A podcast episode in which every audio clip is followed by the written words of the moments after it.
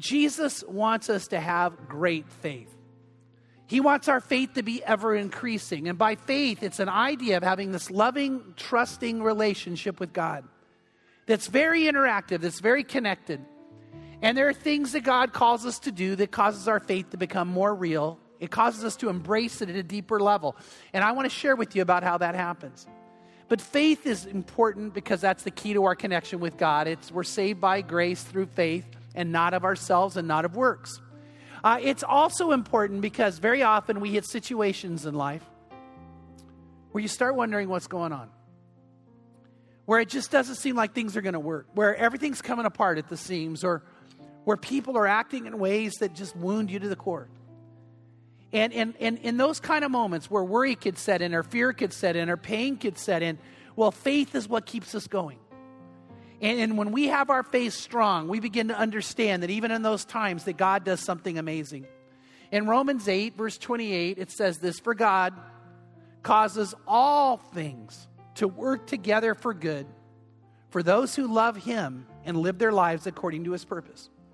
If you love God and you live your life according to His purpose, you're a person of faith. And when you do that and things hit you you can't understand, well, what happens is God then takes it and causes something amazing and wonderful and incredible to come out of it. I've watched him do it again and again and again with things I thought, God, how could any good come from this? And we've seen God do it because God's God and he does that. There was a day when a group of people's faith was tested to the most extreme uh, uh, it could possibly be. It was on Good Friday. Jesus had come, he was love in action. He was God in the flesh, and he was love, true love, exhibited in a way people couldn't imagine. And then hate and, and, and literally uh, uh, abuse was poured out upon him, and his followers and his family looked, and their hearts were broken. And they had to ask on that day when love, true love, died, what good could come out of it? And you and I already know the answer because while there was a Good Friday, there also was an Easter Sunday. And he rose from the dead and he came and brought something amazing. And now we know love and now we know life like we've never known it before. God can do that even on a day when true love died. Let's pray. Father, I pray and ask that right now you would stir our hearts. God, that you'd touch us. If someone here today is struggling or in pain, God, I pray for healing to even come now. I pray hope would arise. I pray, God, that you would start to show every one of us that when we love you and live our life according to your purpose, that God, you cause a resurrection of hope and love and care and, and amazement to come because it's you. We praise you for that in Jesus' name. Amen.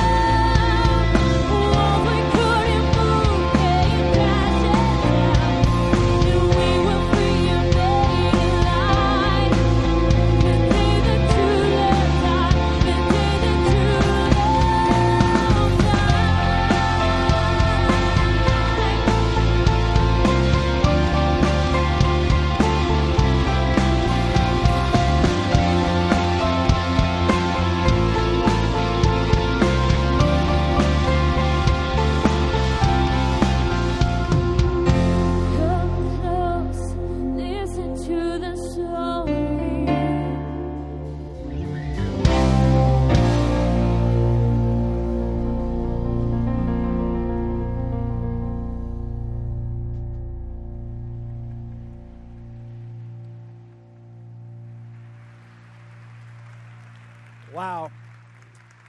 Man, I love that song. I love those girls. And I got to tell you, every time Natalia sings, I think, praise God, we have her in our church.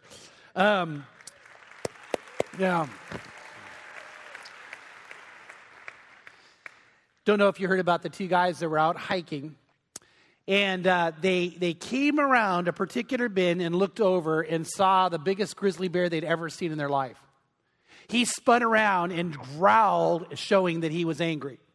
He began to brush the ground to show he was getting ferocious. And with that, one of the two men began to let his backpack down and he reached the inside very slowly, not wanting to aggravate the bear. And he slipped out a tennis shoe and began to undo his hiking boot and put it on. His friend looked and said, Quit moving. And, and he wouldn't quit. Now the bear made a false charge at him. And man, they're just like our hearts are beating as the guy puts on the other tennis shoe.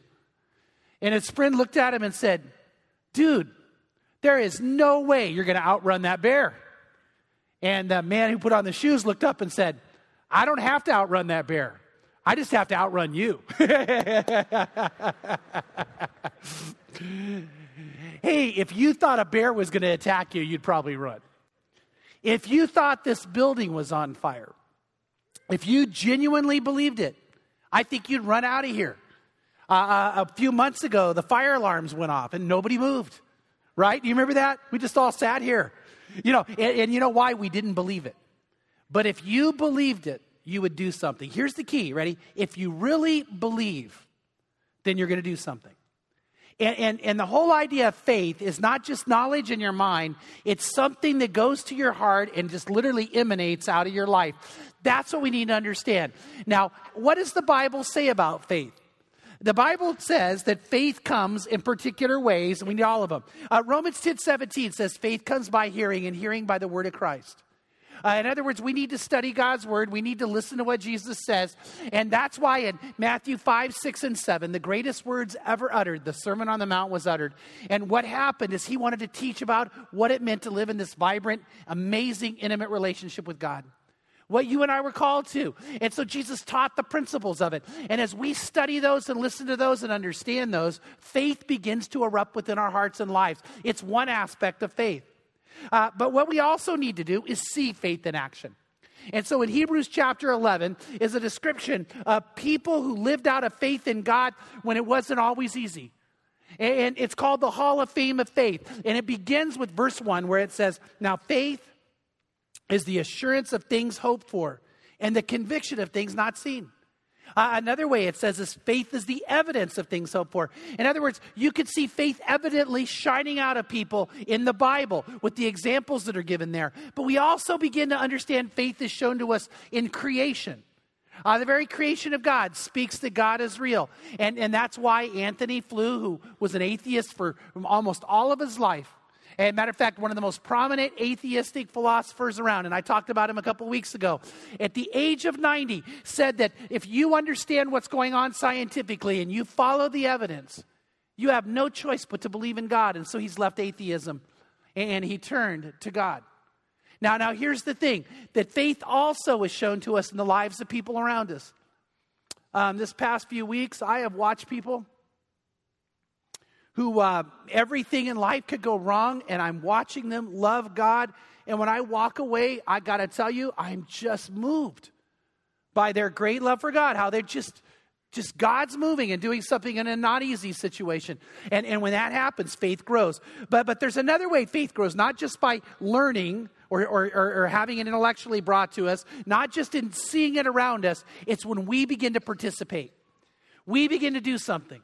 And, and by the way, I want to say this probably everybody here, if I'm not being as clear as I can, we all would say, I think we'd all agree on this, that we learn best when someone teaches us, shows us, and then asks us to do it, right? If they just teach you and show you and walk away, you're like, okay, but what do I do? But they ask you to do something and get you involved, then what happens is your faith begins to grow in a great way. And you begin to understand in a, in a deeper way everything that's going on. So, where does that happen? Luke 17, listen to what Jesus said. In Luke 17, the apostles come to him and say, Lord, increase our faith. We want to have a deeper faith. We want to have a more vibrant faith. Help it to grow. And here's what Jesus said. Verse 7 Which of you having a slave, plowing or tending sheep, will say to him, when he comes in from the field, come immediately and sit down and eat. But will he not say to him, Prepare something for me to eat, and properly clothe yourself, and serve me while I eat and drink, and afterward you may eat and drink? He does not thank the slave because he did the things which he commanded him to do, does he? Verse 10 So you too, when you do all things which are commanded you, say, We are unworthy slaves, we have done only what we ought to have done. Did you catch what he said? He goes, Do you want your faith to increase? He said, So you too, when you do all that is commanded you. Now, now, Ronnie was really right on today when he said that, you know what? We know that we do not earn our relationship with God. But he's also right in the idea that it's not without effort. We don't do the effort to earn the relationship. But the reality is, if we don't put out anything, then we're not going to have it because it's not really there. That's why in James 2, verse 17, it says, faith without works is dead. If I really believe in God and I want an ever increasing faith to grow, then I need to embrace this idea that God is calling for me to take action. That, that faith is active and faith is something that affects every area of my life. And, and hopefully you would say, and I would say, Lord, you just tell me what to do and I'll do it. Jesus said, So you too, when you do all that is commanded you, uh, uh, and I got to say this, not a lot of people, what happens is they want to pick and choose the commandments of God. It doesn't work that way. Even in the Sermon on the Mount, we're supposed to pray, Thy kingdom come, Thy will be done on earth as it is in heaven. God, I want your will, I want your ways, I want them more than mine. And I'm ready to follow you completely. And so, for faith to be real, we need to have that kind of willingness to actually take action on it, to actually do it. So, here's where we're at in Matthew chapter 8. And Matthew 5, 6, and 7, Jesus taught. In Matthew 8, he's going to show them something. Two instances of amazing faith, and then he's going to ask them to have it actively in their own lives in a situation that will test them. In Matthew chapter 8, verse 1, it says this It says, When Jesus came down from the mountain, large crowds followed him, and a leper came to him and bowed down before him and said, Now, don't miss this, Lord, if you're willing, Lord, if you're willing, you can make me clean. This guy has, uh, well, in that day was considered literally an incurable disease. Now, there were instances in the Old Testament of people being healed, but he said this He goes, I know you can do it. I know right now the question isn't, do you have the power to do it? I believe you have the power to do it. I'm saying, the, will you do it? Will you choose to? I have such belief in your power, such belief in who you are, Lord, that I know you can do anything. And if you choose to do it, it'll happen. That's amazing faith. And notice what Jesus says in verse 3 Jesus stretched out his hand and touched him, saying, I am willing, be cleansed. I am willing, be cleansed. And immediately his leprosy was cleansed. And Jesus said to him, See that you tell no one, but go show yourself to the priest and present the offering that Moses commanded as a testimony to them. Now, in Deuteronomy and Leviticus, there was this particular ceremony that if leprosy was healed, that you were to go and perform. And Jesus said, more than going out and telling everybody what happened, I want you to go honor what God's word says immediately. You go do what you were told to do. You go make the offering. You go worship me. You go participate in this. Now, now it's vitally important for me to make sure you understand why. Because Jesus said, I'm going to show you my power, but I want you to go to participate in a relational experience with me. It wasn't about a ceremony. A lot of people miss that. Ceremonies are vital and important if they're not just something we do, but something we experience. And Jesus said, I'm about to do something amazing in your life. So go honor what my word tells you to do. And then he shows the apostles his power to cleanse. Then, in the next passage, what happens? In chapter 8, verse 5, there's a centurion. And uh, he comes to Jesus and he says, uh, I'm concerned for my servant. Uh, he is needs your help. He needs to be healed. And, and Jesus said, Then I'll go to him. And the centurion says, No, no, no, you don't need to come. He says, You know what? I am a man with authority, and if I command my soldiers to do something, they'll do it. And if I tell them to take action on it, they'll take action. And I know that you can just say it with the word and make it happen. Now, before we read the rest of this, notice what's happened. You have a leper who says, I'm in a situation that's impossible, but I believe you have the power to do it. Now you have a centurion saying, I'm in a situation of great pain and need about someone I care about, but I know, Lord, you have authority over time and space. I know that. I know that that's who you are. You have that kind of power. Catch the faith of these people. And notice what it says in Matthew 8, verse 10 about the centurion. Now, when Jesus heard this, he marveled and said to those who were following, Truly I say to you, I have not found such great faith with anyone in Israel. Did you catch what he said? He said, he said to those who are following, who's he talking about? There's a big crowd, but who does he want to notice? He wants the people who say that they follow him, mainly the apostles. And then he said to the apostles, I haven't found such great faith in Israel. In other words, I want to tell you guys, this guy puts you to shame. Now, it doesn't say how Peter reacted, but we all know Peter. I bet he wasn't happy. What do you think? Peter's like, my faith could take, you know, I, you know, and, and, and this guy believes so strongly. And Jesus said, Do you guys see that? Do you see how incredible it is? What he believes. And by the way, did you catch it? Jesus marveled at him. He, he, he, he wasn't surprised because Jesus isn't surprised. He was in love with what this man did, how he felt, how he maintained faith, how he knew the power of God is so real. It just moved him. And notice what it goes on to say in verse 11 I say to you that many will come from east and west and will recline at the table of Abraham, Isaac, and Jacob in the kingdom of heaven. But the sons of the kingdom will be cast out into outer darkness, in a place where there will be weeping and gnashing of teeth. Now, now you might be going, wait, wait, wait, why did that come up? It came up because Jesus is looking and saying how sad it is that there will be people who are so close to inheriting the kingdom and the power of God in their life, and they're not going to get it. They are actually called sons of the kingdom, but they're not going to enter the kingdom of heaven. Remember, Jesus already warned about that in Matthew 5, 6, and 7, where he said there's a narrow way and only a few find it. And, and I really want to tell you, I believe with all my heart that Jesus was saying this with sadness. He was looking around at everybody following, thinking you're not all going to make it. And how sad it is that it, what you just need to do is trust me and believe in me and, and, and really live your life with me. And, and he goes, It could be theirs, but they're not going to get it. See, all the time, there are people who are not experienced and wonder in the power of God why they just don't believe really. They're not willing to embrace the faith. They're not willing to do all that God asks them to do and, and they want to have this kind of lukewarm attitude. And if you've been a Christian very long, I know you've read what it says in Revelation chapter 3 that Jesus looks at a church, by the way, a church, and says, I wish you were either hot or cold, but you're so lukewarm. And I just am going to spew you out of my mouth. Now, the word spew there means you actually are causing my stomach to turn. It, it, it's a, a, turning because of love and care, and he's watching them miss out. And he says, if, I'd rather have you just hate me than to just be halfway in what you're doing. And here's the question I need to ask for me Am I passionately committed to Christ? Am I ready to do whatever He wants me to do? And if I am, and I take action on that, then God says to me, Chuck, your faith will grow.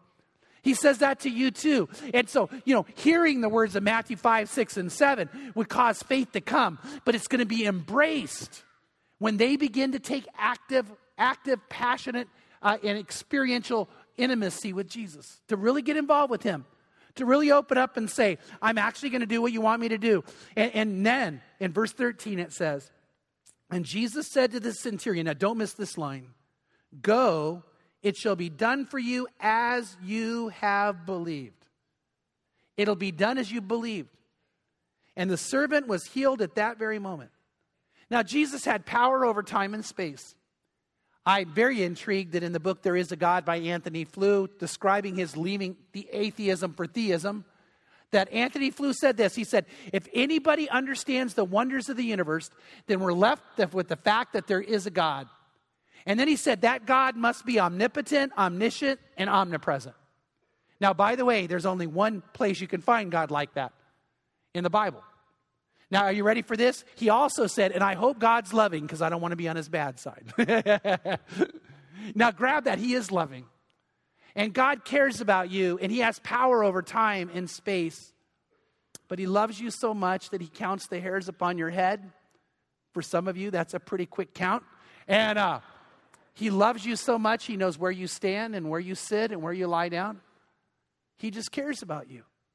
He marvels at you. When you believe and trust in Him, but notice what Jesus said to the centurion Go, let it be done for you as you have believed. And the servant was healed. So much of what happens in life is how we believe. Now, God's not held hostage to that. He's more powerful than that.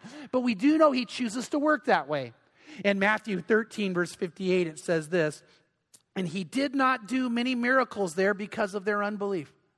Now, this is talking about his hometown. And he said, You know what? I just can't do anything with you because you just don't believe me. You just don't trust me. And I got to tell you that I've got to ask myself and hope the answer is yes. Do I really believe? Do I really trust him? Am I really willing to say, Yes, God, I'll just, anything you, I'll just trust you in every situation? And I've been a Christian long enough to tell you, not just from studying God's word, but from living life with Him, that man, I've had some tough things come my way, but every single time when I've put it in the hands of God, every time He causes good to come from it. I mean, some things you'd think, God, how could you ever do that? But the Word of God is true that if we love Him and live our life according to His purpose, then He causes it to work together for good. Now, it doesn't say he causes all things. It says he causes it to work for good. And so he wants us to be all in. He wants us to say, God, I, I'm ready to do. Remember what he said in Luke 17 if you do all that's commanded you, then you're going to experience ever increasing faith. And that's why we get down to chapter 8, verses 18 to 22. Before he puts them in their time of testing, he calls for true discipleship. And listen to what it says in verse 18.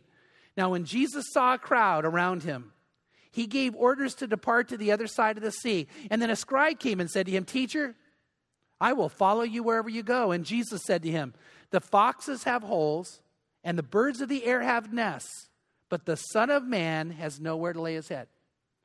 Now, now, if you're not catching what Jesus is saying, this guy goes, Hey, I want to come to, I'll follow you wherever you go. And Jesus said, No, you're not going to. You can't come.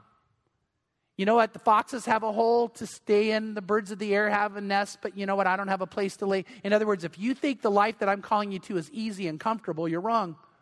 Now, I'm not saying God doesn't bless, and Jesus isn't saying that. But let me tell you this Jesus did say to us that if anyone wants to come after me, you must take up a cross and deny yourself and follow me.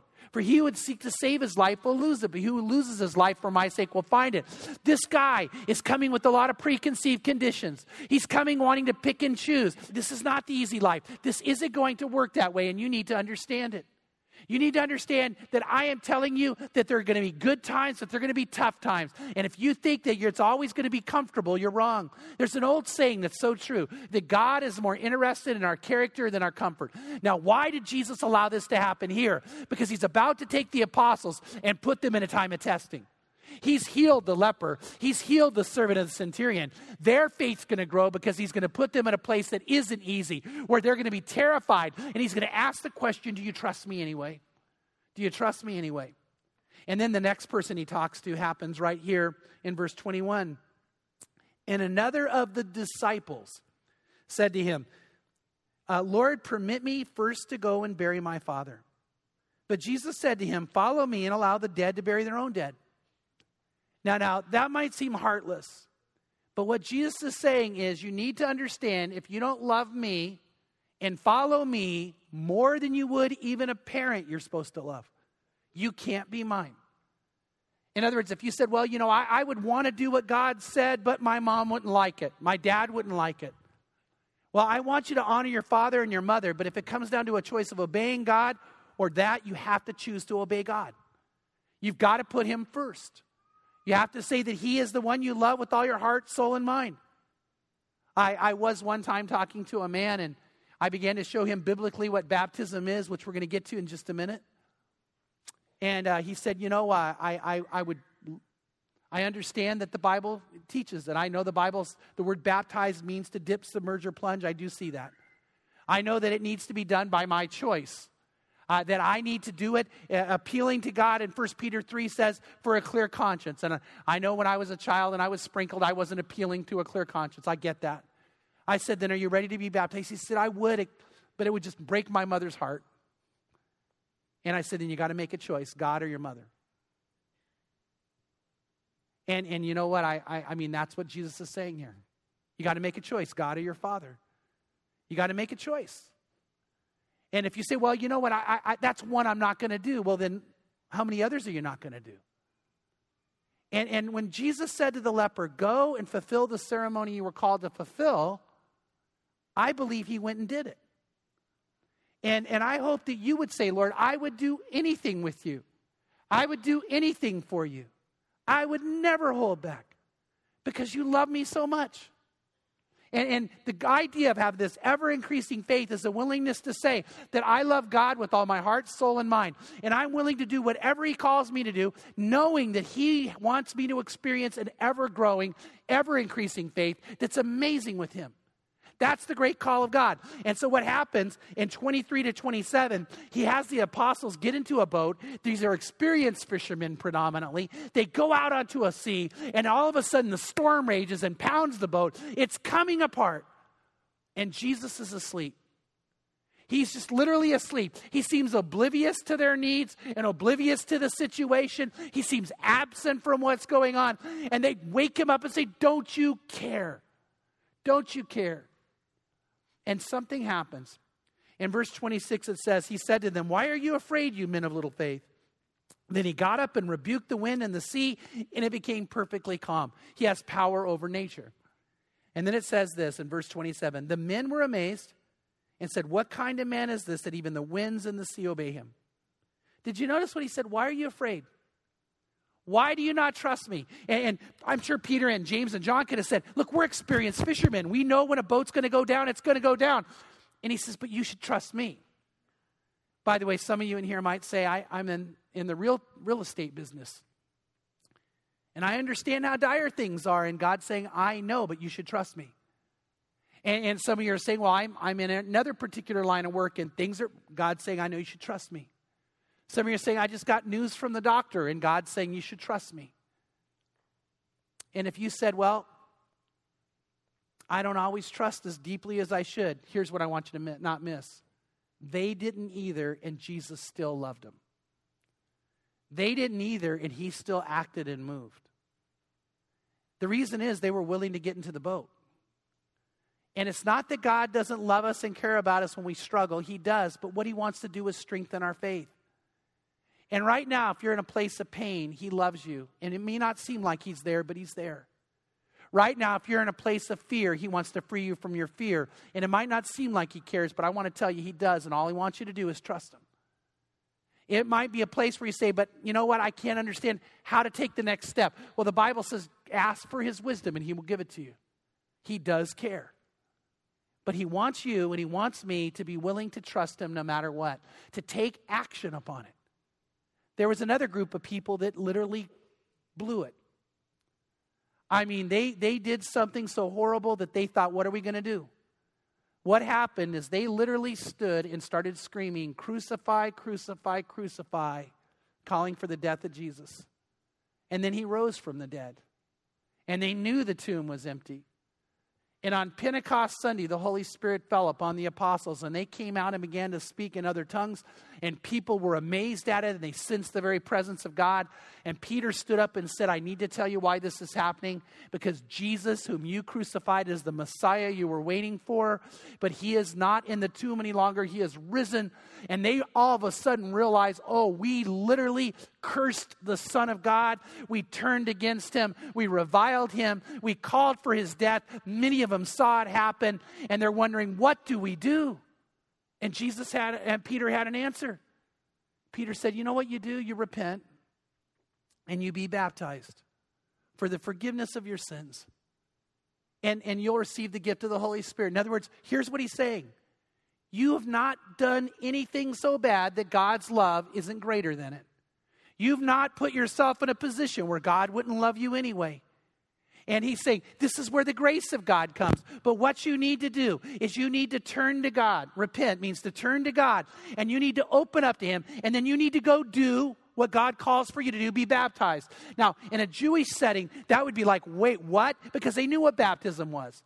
If you were non Jew, a Gentile, and you wanted to become Jewish, you would go through a particular series of classes, and then what would happen is you would be baptized. And in going under the water, you would say, I'm dying to be in a Gentile. And when you come up, you say, Now I'm Jewish. He was saying to them, I want you to deny all the heritage that you think got you into an incredible place with God. And I want you to do something different, something hard, something amazing, something that would stand you apart in an experience with Christ.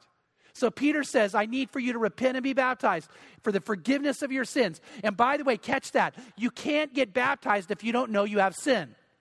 You need to do it because you know, I know I need the Lord. I know that's who I am. And then in Romans chapter 6, it says that baptism is something where we're buried with Christ. And again, the word baptized literally means to be dipped, submerged, or plunged. But it's not just a ceremony, it's a worship experience. Whereas you go into this water and you go under, you're saying, I literally want to die to myself and I'm being buried with Jesus. And when you go through that experience, you need to experience Him.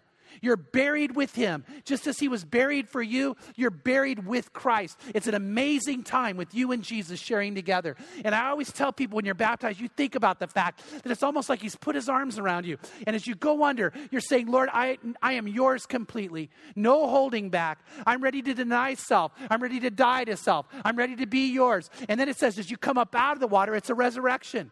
You're a born again Christian. You're brand new. And this experience is one that Peter said, Do you really want a relationship with him? Then go and do it. Just like Jesus said to the leper, Now that I've moved in your life, you go do the ceremonies you're called to do. And so, anybody, anybody who comes to know Christ, Jesus is saying, Then you come experience this with me. And you might say, But why? What if I don't want to? Well, in Luke 17, it says, if you want ever increasing faith, you do all the things he's commanded you to do. All of them. You don't hold back, you don't wait. Jesus told us to go into all the world and make disciples, baptizing them in the name of the Father, the Son, and the Holy Spirit. Baptism becomes a huge dividing line. It's that moment of you saying, no more of the old way, no more business as usual and you say to God, I want to be yours completely. Notice it says, make disciples and baptize disciples. And 1 Peter 3, it says, baptize people so they can call on God for a clear conscience. Now, here's what you need to understand a baby can't do that. A baby, a baby can't ask for forgiveness of sins. A baby can't experience a call upon God and an intimacy with Him like this. This ceremony was designed to be intimate for you and Him. And by the way, it needs to be your choice and it needs to be something you choose to do, saying no holding back. And if that's not what you did, then that biblically wasn't baptism. By the way, that just needs to understand that's part of your relationship with God. You know, for instance, to be a, in a relationship with God, you've got to believe in God. Nobody can believe for you. To be in a relationship with God, you've got to repent. Nobody can repent for you. In a relationship with God, you've got to be willing to confess Him. And part of how you confess Him is in baptism. Nobody can do that for you. And by the way, you don't want Him to because you want to do this with Him. You want to experience it with Him.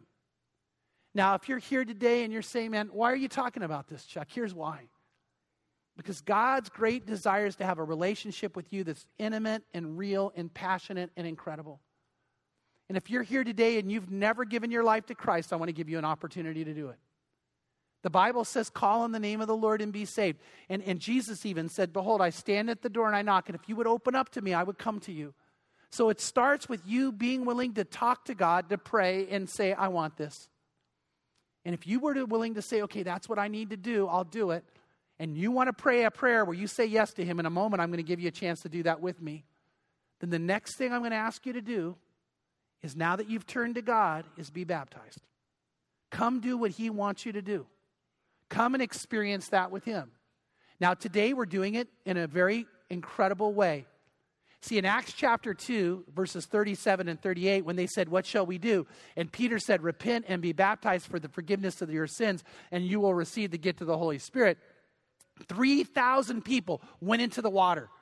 They, they didn't go and get robes, they just went in their clothes and they immediately did it. And today, I'm going to give you a chance that if you want to be baptized in Christ, I'm going to just say, Come, and you're just going to get in the water. Get in with your clothes on. And you might say, Wait, wait, why would I want to do that? I'm saying if God's calling you for to do it, that you just do it. You do it because you love Him. And you might say, but if I do that, how am I going to drive home in my car? I'll get my seat wet. Well, we have plastic bags to give you to put over your seats, right? If you say, but what am I going to do with my stuff? We have another plastic bag to put your things in, and we have policemen who are going to stand all over here and protect it for you, okay? If you say, but I'm wearing a white shirt, what do I do? Well, we have a black shirt for you to put on so you won't be see through.